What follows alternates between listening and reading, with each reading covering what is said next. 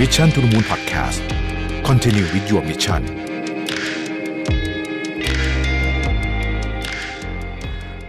สวัสดีครับ ยินดีต้อนรับเข้าสู่ Mission to the Moon Podcast นะครับ คุณอยู่กับประวิทยานุสาหะครับ เมื่อไม่กี่วันก่อนเนี่ยนะฮะก็มีคล้ายๆกับการออกจดหมายสั้นๆนะครับของ Bill Gates นะครับพูดถึงเรื่อง AI นะฮะซึ่งก็เป็นที่ฮือฮาพอสมควรทีเดียว ถ้าใครถ้าใครสนใจนะครับ ลองไปเซิร์ชได้นะฮะ Bill Gates letter นะฮะ on AI นะครับชื่อทำนองนี้นะฮะคือในในจดหมายฉบับนี้เนี่ยนะครับเรียกว่าเป็นจะเรียกว่าเป็นบทความอะไรก็ได้เนี่ยนะเขาก็พูดถึงเรื่องเกี่ยวกับ AI ในมุมมองของเขาอะนะครับ ซึ่งเนื่องจากว่า Bill Gates ก็เป็นอีกคนหนึ่งที่อยู่ในแวดวงนี้มานานแล้วเพราะฉะนั้นผมคิดว่าเราก็ น่าจะต้องลองฟังเขาดูสักหน่อยหนึ่งว่ามันมีอะไรที่น่าสนใจบ้างนะครับ คือเขาเริ่มต้นอย่างนี้ก่อนอชื่อก่อนนะฮะชื่อของบทความนี้ชื่อว่า The Age of AI Has Begun อะเขาบอกว่าในชีวิตของเขาเนี่ยนะครับมันจะมี การเดมอนของการใช้เทคโนโลยี demonstration ก็คือวันโชว์เนี่ยใช้เทคโนโลยีเนี่ยนะฮะที่เขารู้สึกว่ามันเป็นการปฏิวัติวงการนะครับ ครั้งแรกคือก่อนที่เขาได้รู้จักกับกราฟิก user interface นะฮะซึ่งมันเป็นต้นแบบแล้วกันนะฮะของ operating system ทุกตัวบนโลกนี้รวมถึง Windows ด้วยนะครับนั่นแหละในปี 1980นะครับซึ่งตอนนั้นก็นานมาแล้วแล้วมันก็ถูก adapt มาเป็น Windows คนที่ ทำคนที่โชว์ demo วันนั้นเนี่ยนะฮะชื่อชาร์ลส์ ซิมอนยีเนี่ยในที่สุดก็ได้มาทำงานกับ Microsoft ด้วยนะครับ แล้วก็เขาบอกว่าไอเดโมวันนั้นเนี่ยนะฮะเป็นรากฐานของ Microsoft แล้วก็วางคล้ายๆ กับเป็นอ g e n d a ของบริษัทไปอีก 15 ปีเลยหลังจากที่เขาเห็นวันนั้น นั่นคือครั้งที่หนึ่งที่เขา ที่เขาตื่นตาตื่นใจกับกับการวิวัฒนาการ หรือว่าการปฏิวัติวงการเทคโนโลยีนะฮะครั้งที่สองเนี่ยนะครับก็คือหลังจากที่เขาได้รู้จักกับทีมของ Open AI นะครับแล้วก็รู้จักกันตั้งแต่2016 แล้วนะฮะ แต่ว่าเขาเพิ่งมาตื่นเต้นจริงๆ เนี่ย ก็คือเมื่อปีที่แล้วประมาณกลางปี 2022 นะครับ คือตอนนั้นเนี่ยเขาก็บอกกับทีมบอก เอ๊ะเดี๋ยวลองให้เจ้าตัวตอนนั้นมันยังยังยังไม่ได้มีชื่ออย่างเป็นทางการนะฮะอ่อเอ่อ ไอ artificial intelligence ของ ChatGPT เนี่ยนะฮะเขาก็ให้ไปลองเทสวิชา biology อะชีววิทยานะครับเขาบอกว่า biology น่าสนใจ เพราะว่าการเทส biology เนี่ยมันไม่ใช่วัดแค่ความรู้ทางวิทยาศาสตร์อย่างเดียว แต่คุณต้องมี critical thinking เกี่ยวกับชีววิทยาด้วยนะฮะเพลินผม เป็นคนที่ง่อยกับชีวะมากเพราะฉะนั้นอาจจะไม่ไม่ไม่ค่อยไม่ค่อยนึกไม่ค่อยออกเหมือนกันว่าตัวอย่าง critical thinking ชีววิทยาคืออะไรแต่ว่าอะไรบิลเกตบอกว่ามีก็มีนะฮะโอเคเขาบอกว่าเอ่อพอมันทำปุ๊บเนี่ยนะฮะ exam ที่เป็น choice นะฮะตอบถูก 59 ข้อจาก 60 ข้อนะครับแล้วก็เขียนคำถามคำตอบที่เป็น open end ก็คือคำแบบตอบแบบ essay เนี่ยนะครับ ทั้ง 6 ข้อเนี่ยได้อย่างน่าอัศจรรย์บิลเกตบอกว่า เขานึกว่ากว่ามันจะทำได้จากวันที่เขาตอนนั้นเนี่ยหมายถึงว่าตอนตอนที่เขาคิดแต่ว่า พอเขาเห็นโมเดลเนี่ยเขาคิดว่าเฮ้ยกว่าจะทำได้เนี่ยมันน่าใช้เวลาหลายปีมั้งนะฮะแต่ปรากฏว่าใช้เวลาเป็นหลักเดือนเท่านั้นเอง แล้วก็คะแนนครับ คะแนนเนี่ยได้เกรดเกรด5นะฮะก็คือเป็นเกรดสูงสุดนะครับเท่ากับ A หรือว่า A บวกในระดับของวิชาชีววิทยาที่สอนในมหาวิทยาลัย นะครับนอกจากนั้นบิลเกตส์บอกว่าเฮ้ยพอไปถามไอ้คำถามที่ไม่ได้เป็นเชิงวิทยาศาสตร์กับมันนะเช่นเออคุณจะบอกพ่อของเด็กที่ป่วยได้ยังไงบุจะบอกจะพูดยังไงดีนะครับเพื่อให้พ่อเนี่ยเออเหมือนกับมีความสบายใจมากขึ้นคำตอบก็เขาใช้คำว่า thoughtful ก็คือแบบ ตอบได้ดีแล้วเขาบอกว่าตอบได้ดีกว่าไอ้คนที่นั่งอยู่ในห้องนั้นส่วนใหญ่ด้วยซ้ำเขาคิดว่าอย่างนั้นนะนะฮะเขาบอกว่าเออเนี่ยเป็นการเห็นเทคโนโลยีที่ที่ เจ๋งที่สุดตั้งแต่กราฟ graphical user interface นะฮะเขาบอกนะครับเขาบอกว่า AI เนี่ยมันได้เริ่มต้นละนะฮะเราก็เราก็เชื่อว่า development ของ AI เนี่ยมันมีความเป็นสำคัญและเป็นพื้นฐานพอๆกับการสร้าง microprocessor personal computer อินเทอร์เน็ตและโทรศัพท์มือถือที่เราใช้กันอยู่ทุกวันนี้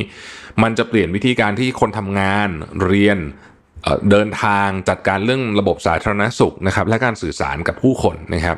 มันจะมีธุรกิจจำนวนมาก ที่จะเปลี่ยนวิธีการทำงานหมดเลยเนี่ยเขาใช้คำว่า reoriented around อีกผมชอบคำนี้ก็คือ เปลี่ยนวิธีการทำงาน base business model ตัวเองใหม่จากการมาถึงของ AI นะครับ แล้วธุรกิจที่ใช้ AI เก่ง จะสามารถเรียกว่าแซงคนอื่นไปได้อย่างเร็วมากนะฮะเขาบอกว่าเขาเนี่ยเขาเขียน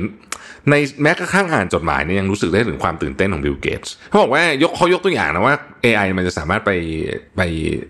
ทำอะไรได้บ้าง ในมุมมองของ philanthropy เนี่ยนะฮะคือเขาเป็นเขาเป็นเดี๋ยวนี้เขาทำงานพวกไอ้เรื่องการกุศลเรื่องอะไรพวกนี้เยอะแล้วโปรเจกต์ของบิลเกตเป็นขนาดใหญ่ทั้งสิ้นนะครับเขาบอกว่า AI เนี่ยจะมาสามารถลดความไม่เท่าเทียมกันของโลกได้นะครับเริ่มตั้งแต่ความไม่เท่าเทียมกันทางด้านสุขภาพ เช่น จะมีเด็กปีหนึ่งมีเด็กตาย 5 ล้านคนเด็กอายุต่ำกว่า 5 ขวบนะครับในประเทศที่ยากจนเนี่ยนะฮะโอเคละมันดีขึ้นเพราะสมัยก่อนมัน 10 ล้านคนนะครับแต่เขาเชื่อว่า IAI เนี่ยจะสามารถมา ช่วยในการจัดการปัญหาที่ทำให้เด็กเหล่านี้เสียชีวิตได้นะครับแล้วก็ทำให้เด็กมีโอกาสรอดมากขึ้น นี่ก็คือการลดความเหลื่อมล้าจุดหนึ่งนะฮะโอกาสรอดชีวิตขึ้นมานะฮะแล้วบิลเกตก็บอกต่อว่าเขาได้เนี่ยเขานั่งคิดเยอะมากนะว่าไอ้ AI เนี่ยมันจะมาลดนะฮะ ความเหลื่อมล้ำของโลกได้ยังไงบ้างนะครับ แต่ต้องเข้าใจแบบนี้ก่อนที่ผมอธิบายนิดนึงก่อน ใครที่เคยอ่านหนังสือบิลเกตส์เล่มล่าสุดที่เขาพูดถึง how to avoid climate change ก็เป็นหนังสือที่ดีมาก วันก่อนผมฟังคุณท็อปจิรายุมาแล้วผมก็เลยเอามาอ่านด้วยนะฮะ ยังอ่านไม่จบแต่แบบเฮ้ยสนุกอะคือแบบไม่ได้ยาวมากแล้วก็เขียนแบบรู้เรื่องสุดๆนะแล้วเห็นภาพนะฮะ คือบิลเกตส์เนี่ยเขาเป็นคนที่มองปัญหาของโลกในเชิงที่ค่อนข้างใหญ่นะ คือเขาไม่ได้เป็นนักธุรกิจแล้วนะฮะ เพราะฉะนั้นเขาจะหลุดออกจากกรอบของ corporate แล้วในความคิดคิดเห็นของผมเนี่ย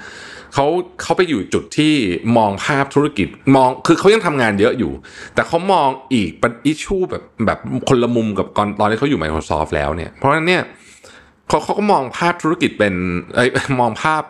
ของสิ่งที่เขาทำงานงานของเขาเนี่ยเป็นลักษณะที่เกี่ยวข้องกับการแก้ปัญหาใหญ่ ๆ ของโลกตั้งแต่ climate change แล้วเขาก็มาดูว่า climate change มันกระทบอะไรบ้างนะฮะเรื่องความไม่เท่าเทียมกันนะฮะเรื่องของปัญหาสาธารณสุขอะไรแบบนี้นะครับ ในสหรัฐอเมริกาเองเนี่ยเขาก็บอกว่า AI เนี่ยก็จะมาช่วยลดความเหลื่อมล้ำในสหรัฐอเมริกา ซึ่งก็มีสูงมากเลยเหมือนกันนะครับเขายกตัวอย่างหนึ่งว่าเขาคิดว่าเด็ก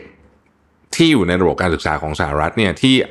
อาจจะไม่ได้มีโอกาสการศึกษาเท่ากับเด็กที่รวยแล้วกันต้องใช้คำนี้เด็กที่ไม่ได้มีตังค์มากเนี่ยนะฮะมักจะมีวิชาหนึ่งที่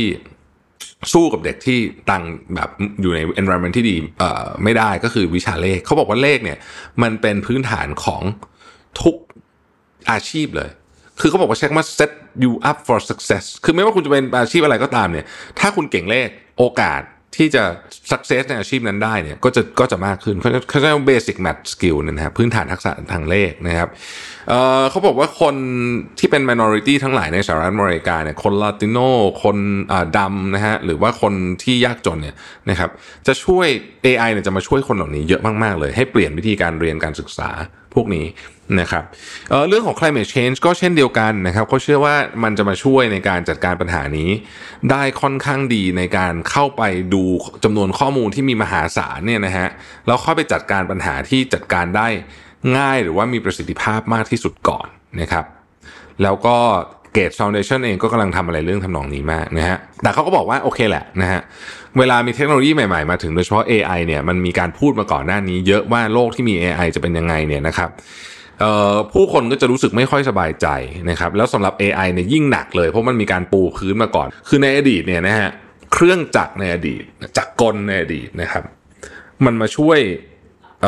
เพิ่มพลังมัสโซของคนนะฮะคือสมัยก่อนเนี่ยเราไม่มีเครื่องจักรเราก็ยกของได้ประมาณหนึ่งเดี๋ยวนี้เรามีเครื่องจักรเราก็ยกของได้หนักเป็นสิบเท่าร้อยเท่าคนธรรมดาไม่มีทางยกแบบนั้นได้ถูกไหมฮะ อันนั้นก็ก็คนก็หวั่นหวั่นไปเยอะแล้วนะตอนนั้นนะแต่พอการมาถึงของ AI ซึ่งคราวนี้มันไม่ใช่กำลังกล้ามเนื้อละมันเป็น brain power นะมันช่วยเรื่องสมองมันมันมาเพิ่มศักยภาพสมองเนี่ยนะหรือความคิดเนี่ยนะฮะเพราะฉะนั้นเนี่ยเขาบอกว่าเรายังมีคำถามอีกมากมายที่รออยู่นะครับเป็นคำถามที่ตอบยากด้วยนะครับเรื่องของระบบกฎหมายเรื่องของความไบแอสเรื่องของอคติของ AI เรื่องของ Privacy เรื่องศีลธรรม อะไรพวกนี้อีกมากมายและ งานที่ AI จะมาแทนคนด้วยนะฮะเขาบอกว่าโอเคแหละประเด็นพวกนั้นก็ต้องคุยกันต่อไปในอนาคตนะฮะทีนี้เขาบอกว่าไอ้คำว่า artificial intelligence เนี่ยนะฮะมันก็มีคำนิยามแบบที่คนทั่วไปจะเข้าใจได้อยู่ 2 อันนะฮะ artificial intelligence แบบที่เราเข้าใจกันอยู่และใช้กันอยู่ทุกวันนี้เช่น chat GPT เนี่ยนะครับ อันเนี้ยมันเขาใช้คำว่า it is learning how to do chat better but it can't learn other tasks คือมันเรียนที่เราคุยกับมันก็จะพยายามทำการพูดคุยกับเราให้มันดีขึ้นให้ข้อมูลต่างๆนะพวกนี้แต่มันไม่สามารถไปทำอย่างอื่นได้ คือมันทำได้แค่อยู่ในอยู่ในกรอบของมันนะครับ แต่อีกอันนึงเนี่ยนะครับเราเรียกว่า AGI คือ Artificial General Intelligence นะฮะอันนี้มันจะเป็นซอฟต์แวร์ที่มีความสามารถในการทำ task หรือ subject อะไรก็ได้นะครับตอนนี้ AGI ยังไม่มี AGI ยังไม่มีแล้วเขาบอกว่าก็ไม่รู้เหมือนกันว่ามันจะสร้างได้หรือเปล่าในอนาคตนะฮะแต่ว่าเอิ่ มันเป็นความฝันแหละนะของของธุรกิจคอมพิวเตอร์นะครับ AI เนี่ยมันวันการมาถึง AI ครั้งนี้เนี่ยทำให้เรารู้อย่างหนึ่งแม้กระทั่งบิลเกตซึ่งเขาอยู่ในวงการนี้ตลอดเขาบอกว่าเออสิ่งหนึ่งที่เขารู้สึกก็คือว่ามันมันเป็นจริงเร็วมาก แล้วมันก็ แล้วมันก็เก่งขึ้นเร็วมากด้วยนะฮะอันนี้ก็คือสิ่งที่สำคัญอันหนึ่งนะครับ อีกเรื่องหนึ่งเขาพูดถึงเรื่องของ productivity enhancement นะเขาบอกว่าอันเนี้ยแน่นอนเลยมันจะมาช่วยคนเยอะมากนะครับไม่ว่าจะเป็นแผนกคนที่ทำงานเซลล์คนที่ทำงาน service คนที่ทำงานเกี่ยวกับ document่างๆนะครับ เช่นบัญชีนะฮะอ่อ insurance ผมแถมให้อัน legal พวกเนี้ยนะฮะพวกนี้เนี่ย AI จะช่วยแบบมโหฬารมากๆเลย แต่ในในที่นี้เนี่ยเขาไม่ได้พูดถึงประเด็นนี้ว่า ถ้าใครไม่ปรับตัวเนี่ยงานก็จะหายไปเหมือนกันนะครับเขาบอกว่าให้คิดถึงว่าอย่าง Chat GPT เนี่ยมันเหมือนคุณมี white collar worker มาอยู่ช่วยคุณอะเป็นผู้ช่วยคุณหนึ่งคนอะเพราะมันทำอะไรก็ได้ มันเขียนอีเมลก็ได้ตรวจจัญญากฎหมายก็ได้นะครับ จัดการ inbox ของคุณก็ได้ อย่าง Co-Pilot ของ Microsoft เนี่ยที่กำลังจะออกเนี่ยคุณมีบทความเนี่ยมันเอาอันนั้นน่ะจากบทความเนี่ยแปลงไปเป็น PowerPoint Presentation หารูปให้คุณย่อเหลือเฉพาะตรงประเด็นที่สำคัญสำคัญเขียนสคริปต์ให้คุณได้อ่านะฮะอะไรอย่างนี้เป็นต้นนะครับการควบคุมคอมพิวเตอร์การสื่อสารกับคอมพิวเตอร์ ในอนาคตจะไม่ใช่การเอาเมาส์ไปคลิกคลิกคลิกคลิกละนะฮะแต่คุณจะมีการวิธีการทำงานต่อไปอะมันจะเป็นการพูดหรือเขียนคำสั่งเป็นภาษาธรรมดานี่แหละนะครับ แล้วก็ แล้วก็มันก็จะทำอะไรให้คุณได้ อย่างที่คุณต้องการนะครับ และผมแถมไปนิดนึง วันที่บิลเกตเขียนเนี่ยเข้าใจว่าเขายังไม่ได้ประกาศ แต่ว่าเอ่อ OpenAI อะมาประกาศว่า ChatGPT เนี่ยจะมีปลั๊กอินก็คือไปปลั๊กอินกับอะไรก็ได้อะ เช่นคุณไปปลั๊กอินกับสมมตินะสมมติ คุณปลั๊กอินกับ Slack อย่างเงี้ยมันก็จะช่วยคุณทำงานใน Slack คุณไปปลั๊กอินกับ Expedia มันก็ช่วยคุณ plan ทริปจองตั๋วตึ๊ดตึ๊ดตึ๊ดทุกอย่างเสร็จสับหมด แล้วสมมติคุณบอกว่าออยากจะเปลี่ยนตั๋วเครื่องบินเป็นวันนี้เป็นวันนี้อะไรอย่างเงี้ยพิมพ์ไปแค่นี้นะฮะมันจะจัดการให้หมดเรียบร้อยเลย นะคือมัน Amazing มาก หลายคนเขาพูดถึงตอนที่ OpenAI ประกาศว่า ChatGPT จะมี plug-in เนี่ยว่ามันเหมือน App Store moment นะคุณจำได้ไหมตอนที่ Apple ประกาศ App Store แล้วก็มีแอปแรกโผล่ขึ้นมา นั่นแหละฮะคือคืออารมณ์ประมาณนั้นนะครับ ในขณะนี้ต่อจากนั้นเนี่ยนะครับเขาบอกว่าไอ้เอิ่มความสำคัญอีกอันหนึงก็คือว่าต้องให้เรื่องนี้มันเกิดขึ้นทั้งองค์กรให้ได้นะฮะแล้วก็ไม่งั้นจะมีคนที่ถูกเหมือนกับ ถูกทิ้งไว้ข้างหลังอะ่ะแล้วก็จะเกิดดิจิ t a ล d ีไว e อะไรขึ้นอีกประมาณนี้ซึ่งเป็นเรื่องที่เราก็คอนเซิร์นมากอยู่แล้วเนี่ยนะครับว่าเฮ้ยถ้ามันมีคนถูกทิ้งไว้ข้างหลังเนี่ยมันก็จะเกิดความไม่เท่าเทียมกันในอีกรูปแบบหนึ่งนะครับต่อมานะครับ productivity ขึ้นเนี่ยเราก็หวังว่าคนจะมีเวลาว่างมาทำอย่างอื่น ที่มีความสำคัญมากกว่าแล้ว AI ทำไม่ได้ เช่น ดูแลผู้สูงอายุนะครับ ดูแลเด็กนะครับ ว่างนะฮะไปทำงานที่ตัวเองรักนะฮะไปมีงานอดิเรกไปวาดรูป อันนี้ผมเติมเองนะไปทำอะไรก็ได้อะนะฮะเพราะว่าคุณเริ่มว่างขึ้นนะครับแต่มันก็จะมีงานอย่างบางอย่างที่ AI ทำไม่ได้เช่นเขาบอกว่างานอย่างสปีกเกอร์อย่างเงี้ยนะหรือว่า TED Talk อย่างเงี้ย TED Talk คุณไปฟัง AI พูดผมค่อยหนุกเท่าไหร่นะฮะณเวลานี้นะณเวลานี้นะครับแล้วก็งานสอนอะไรหลาย ๆ อย่างเนี่ยคิดว่ายังไงก็ต้องใช้คนนี่แหละไปปรากฏตัวอยู่นะครับเพราะว่ามันน่าจะเวิร์กกว่านะครับ อย่างไรก็ดีเนี่ยมันจะมีงานจำนวนมากที่ถูก replace และหน้าที่ของรัฐบาลนะครับ คือก็จะต้องทำให้เหล่าคนที่อยู่ในระบบการทำงานเนี่ยใช้คำว่า transition ไปได้นะฮะอีกสองอันเขาบอกว่าเรื่องของสาธารณสุขและการการการศึกษาเขาบอกว่าจะได้รับประโยชน์อย่างมโหฬารเลยทีเดียวนะครับ การสาธารณสุขเนี่ยเริ่มต้นจากของง่ายๆก่อน คือผู้บุคลากรสาธารณสุขเนี่ย แทบทุกประเทศเป็นเหมือนกันหมดคือ คนไม่พอนะฮะคนไม่พอ อย่างเมืองไทยนี่คือวิกฤตใช่ไหมฮะแต่ว่าที่อื่นเนี่ยอเมริกาเองก็ไม่ใช่ว่าจะไม่วิกฤตนะฮะก็คือคนไม่พอทำงานหนัก คนที่อยู่ในแวดวงสาธารณสุขเนี่ยเริ่มตั้งแต่พนักงานในโรงพยาบาลนะครับ ไปจนถึงหมอพยาบาลเอ่อ EMT คือหน่วยงานฉุกเฉินแพทย์คนที่คนที่ขับรถออกไปรับอะไรอย่างเงี้ยนะฮะคนในห้องแลบอะไรอย่างเงี้ยคือทุกคนน่ะนะฮะเจ้าหน้าที่โรงพยาบาลทั้งหมดอะ overwork หมดนะฮะต่างกันไปตามตามตามสถานที่แต่ว่าทำงานเยอะเกินกว่าชั่วโมงอะเกินเกินคนอื่นไปเยอะมากนะฮะบิลเกตก็บอกว่าเนี่ยมันจะมาช่วยได้เริ่มต้นจากเรื่องง่าย ๆ ก่อน เช่น การจัดการกับประกันสุขภาพนะฮะ paperwork ทั้งหลายทำนัดนะครับรวมไปถึงขยับเข้ามาอีกนิดนึงก็คือว่าในพื้นที่โดยเฉพาะพื้นที่ที่ห่างไกลประเทศยากจนเนี่ย AI เนี่ยจะเข้ามาช่วยวิเคราะห์อาการ นะฮะก่อนนะฮะแล้วก็จะบอกว่าโอเค ควรจะต้องไปที่ไหน หรือไม่จำไม่ต้องไปสามารถแนะนำได้ว่าจะมีทรีทเมนต์อะไรยังไงบ้าง อันนี้คือแบบ basic สุดๆนี่อันนี้นี่คือสามารถทำได้เลยนะครับ แล้วก็อีกอันหนึ่งที่น่าสนใจเกี่ยวกับเรื่อง AI เนี่ยก็คือว่าถ้าเรานึกถึงไอ้เรื่อง AI ที่มาช่วยในการวิเคราะห์ พวกอ่านฟิล์มเอ็กซเรย์อะไรพวกเนี้ยนะฮะก็จะทำให้หมอทำงานได้เร็วขึ้นมาก ๆเลยนะครับ อีกอันหนึงที่น่าสนใจก็คือว่า ไอ้พวกงานวิจัยต่างๆเนี่ยคือข้อมูลในสายชีววิทยาเนี่ยมันมีเยอะมากเวลาทำงานวิจัยโอ้โหข้อมูลมันมโหฬารแถมต้องไปเอา reference อะไรมาเต็มไปหมดเลยเนี่ยให้ AI มันไปอ่านให้ให้มันไปสรุปข้อมูลให้นะครับก็จะช่วยลดเวลาในการทำงานหลายอย่าง เช่น การวิเคราะห์เรื่องของโรคระบาดแล้วมาทำวัคซีน หรือนะครับการออกแบบยาสมัยก่อนต้องใช้เวลานานมากเนี่ยนะฮะ ก็จะช่วยให้ลดเวลาพวกนี้ลงไปอย่างมโหฬารเลยนะครับ แล้วเขาบอกว่า next generation เนี่ยนะฮะมันจะเจ๋งกว่านี้เยอะมากเลยนะของ AI เนี่ยจะมาช่วยอะไรได้เต็มไปหมดเลยนะฮะในงานต่างๆตั้งของทุกคนที่อยู่ในแวดวงสาธารณสุขนะครับ AI ยังไปช่วยเรื่องเกี่ยวกับการต่อสู้กับเรื่องผลผลิตที่ลดลงจากสภาวะโลกร้อนได้ด้วยนะครับ AI จะมาช่วยดีไซน์เมล็ดพันธุ์ที่เหมาะกับพื้นที่นะครับ แล้วก็ condition ของอากาศนะฮะแล้วก็ต้องบอกว่า แต่ละพื้นที่ในแม้ในประเทศเดียวกันในจังหวัดเดียวกันเนี่ยมันยังไม่เหมือนกันเลยใช่ไหมเพราะฉะนั้น AI จะมาออกแบบวิธีการปลูกวิธีการอะไรพวกนี้เพื่อให้ประสิทธิภาพสูงสุดได้นี่ไปใช้ร่วมกับเครื่องมืออย่างอื่น เช่น พวกโดรนที่บินไปแล้วก็ไปดูพื้นที่อะไรอย่างเงี้ยนะฮะก็จะช่วยให้เกษตรกรเนี่ยสามารถปลูกได้แบบ ปลูกอะไรต่างๆ ได้มีเขาเรียกว่ามีประสิทธิภาพมากขึ้น ระบบการศึกษาเนี่ยเอาสรุปสั้นๆเลยแล้วกันนะฮะเดี๋ยวจะยาวเกินไประบบการศึกษาเนี่ยบิลเกตบอกว่าช่วยแน่นอนช่วยเยอะเลยจะมาเปลี่ยนแวดวงการศึกษามากๆ แต่อย่างไรก็ตามเนี่ยครูก็ยังต้องมีนะยังไงก็ต้องมีครูอยู่นะครับเพียงแต่ว่าบทบาทของครูจะเปลี่ยนไปนะครับ แล้วก็ต้องปรับตัวเยอะอ่านะฮะแล้วบิลเกตเขาโน้ตไปนิดนึงว่าสิ่งที่เขากังวลก็คือเฮ้ยเครื่องไม้เครื่องมือเหล่านี้เนี่ยบางทีเนี่ยมันก็มีราคาประมาณหนึ่งนะครับ ทำยังไงก็ได้เนี่ยรัฐบาลจะต้องมั่นใจว่าเครื่องไม้เครื่องมือเหล่านี้เนี่ยจะไม่ไม่มีเฉพาะโรงเรียนที่มีตังค์อะใช้คำนี้แล้วกันนะฮะแล้วก็จะเท่าถึงทุกคนไม่งั้นไอ้เรื่องดิจิ t a ลดีไว e เนี่ยก็จะยิ่งหนักเลยเพราะว่าถ้าเกิดว่าลองนึกดูสภาพว่าเด็กกลุ่มหนึ่งอ่าหลังจากนี้ก็ได้นะฮะเด็กกลุ่มหนึ่งเนี่ยเติบโตมาใน environment ที่มีการ interact กับ AI เหล่านี้ตลอดเวลานะครับมีการการเข้ามาใช้ในโรงเรียนตลอดเวลา กับคนที่ไม่ได้ใช้เลยอะผ่านไป 5 ปีต่อจากนี้คิดดูดิว่าเด็ก 2 กลุ่มนี้เนี่ย โอ้โหมันคนละเรื่องเลยนะ คือการเรียนรู้ AI อะครับมันก็ต้องใช้นะฮะแม้แต่ GPT-4 ที่ผมใช้อยู่ทุกวันนี้เนี่ย ผมก็เรียนรู้อะไรใหม่ๆ จากมันทุกวันเลยนะ พวกพร้อมพวกอะไรพวกเนี้ยเฮ้ยเขียนแบบนี้มันไม่มันจะผลมันจะตอบมาไม่ดีต้องมีวิธีเขียนอีกแบบหนึ่งก็ต้องลองเล่นไปเรื่อยๆนะฮะไม่ใช่ว่าอยู่ดีเปิดมาปุ๊บแล้วใช้ได้เลย เพราะฉะนั้นถ้าวันนี้เนี่ยนะตั้งโจทย์แบบนี้ว่า ถ้าวันนี้เนี่ยโรงเรียนที่มีกับโรงเรียนที่ไม่มี แล้วก็ปล่อยตามมีตามเกิดไปใครมีก็ทำไปไม่มีก็ไม่มีเนี่ยนะฮะโอ้โหห้าปีต่อจากนี้นะคุณคุณจะเจอความเหลื่อมล้ำอีกเลเวลหนึ่ง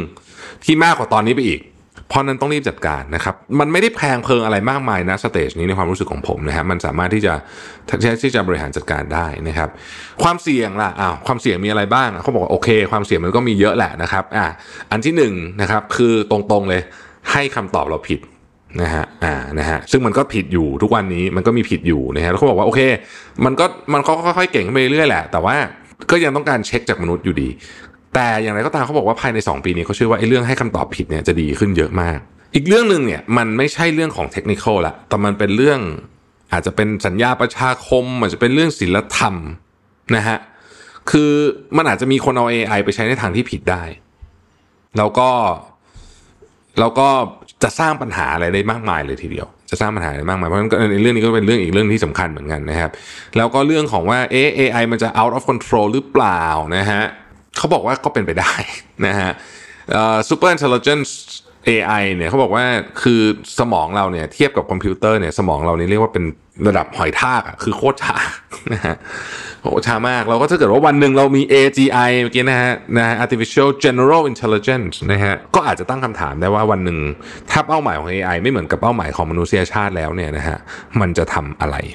ให้เกิดขึ้นอ่าอันนี้ก็ก็ตั้งคำถามทิ้งไว้นะครับ อย่างไรก็ดีอะเขาก็สรุปแบบนี้บอกว่า เอ้ยมันมีมันยังมี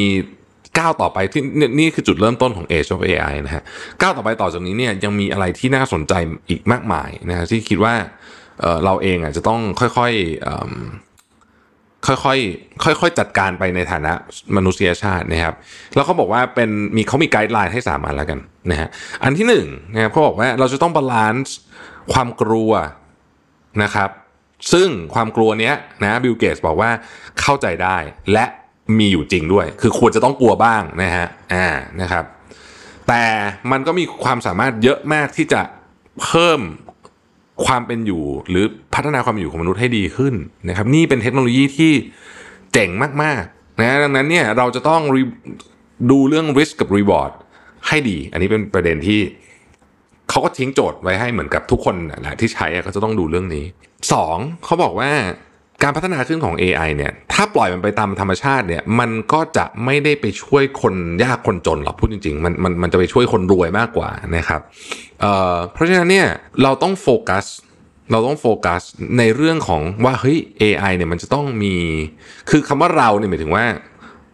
คนที่เกี่ยวข้องนะรัฐบาลหรือว่า philanthropist ทั้งหลายเนี่ยนะครับโฟกัสว่าจะทำยังไงให้มันลดความเท่าลดความเหลื่อมล้ำเพิ่มความเท่าเทียมกันนะฮะไม่อย่างนั้นถ้าปล่อยมันไปเรื่อยๆเนี่ยมันก็จะเป็นเครื่องมือที่ทำให้คนที่มีก็จะมีไปเรื่อย แล้วก็จะสร้างอะไรแบบคือหนักกว่าตอนเนี้ยนะฮะหนักกว่าตอนนี้และเราควรจะใช้ความสามารถอันเจ๋งมากของมันเนี่ยมาโฟกัสในเรื่องปัญหาใหญ่ๆนะฮะปัญหาใหญ่ๆนะครับแล้วเขาก็พูดเรื่องของ inequality อะไรเนี่ยอีกเยอะแยะเลยนะครับโอเค อันสุดท้าย เขาบอกว่าอย่าลืมแล้วผมชอบข้อนี้มากๆนะฮะผมขออ่านมาเป็นภาษาอังกฤษเลยแล้วกันนะ We should keep in mind that we only at the beginning of what AI can accomplish whatever limitation it has today will be gone before we know it คือหลายคนเนี่ยบอกว่า โอ้ยพวกนี้มันไม่ได้มีประโยชน์หรอก เพราะว่ามันก็ยังแปลผิดแปลถูกอยู่เลยแล้วมันก็ยังตอบผิดตอบถูกอยู่เลย นี่คือสิ่งที่บิลเกตพยายามจะบอกนะฮะคือเขาบอกว่าเราเนี่ยอยู่ที่จุดเริ่มต้นสุดๆเลยของเรื่องนี้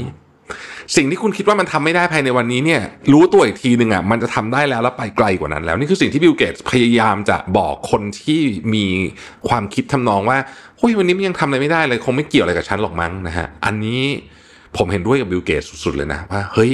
สิ่งที่คุณคิดว่ามันเป็นข้อจำกัด หรือว่าสิ่งที่มันทำไม่ได้ในวันนี้ อีกแป๊บเดียวเท่านั้นแหละครับแป๊บเดียวนี่หมายถึงเราพูดถึง เราอาจจะพูดถึงหลักอาทิตย์ก็ได้นะนึกออกไหมคือก่อนหน้านี้ Chat GPT หรือว่า GPT 3.5 เนี่ย มันยังง่อยๆเขาก็แก๊กอยู่เลย คุณดูเป็น GPT-4 ปุ๊บ และนี่คือข้อมูลของปีย้อน GPT-4 ใช้ข้อมูลของกันยา 2021 วันที่ GPT-4 เนี่ยยอมไม่ใช้ข้อมูลแบบ Brad ไอของ Google เนี่ยนะฮะมาเป็นข้อมูลณปัจจุบันวันนี้เนี่ยคุณลองคิดดูดิว่าจะเกิดอะไรขึ้นอีกเยอะแยะมากมาย เพราะฉะนั้นใครที่รู้สึกว่านี่เรื่องนี้ไม่เกี่ยวกับฉันแน่เลยอะฉันไม่ต้องสนใจมันหรอกเนี่ยผมขอเตือนเลยนะว่าอันตรายมากจริง ๆ โดยเฉพาะถ้าคุณยังอยู่ใน workforce นะฮะองค์กรไหนที่คิดว่าแบบ ไม่เป็นไรหรอกไม่ต้องสนใจมันหรอกไม่ต้องใช้หรอกมันคงเป็นแค่อีกแบบอะไรนะ เออเป็นกิมมงกิมมิกอะไรอย่างเงี้ยนะฮะขอเตือนจากใจจริงว่า ผมค่อนข้างมั่นใจว่า ถ้าคุณไม่ใช้เลยนะ ผมเชื่อว่าคุณคิดผิดนะฮะขอบคุณที่ติดตาม Mission to the Moon นะครับ สวัสดีครับ Mission to the Moon Podcast Continue with your mission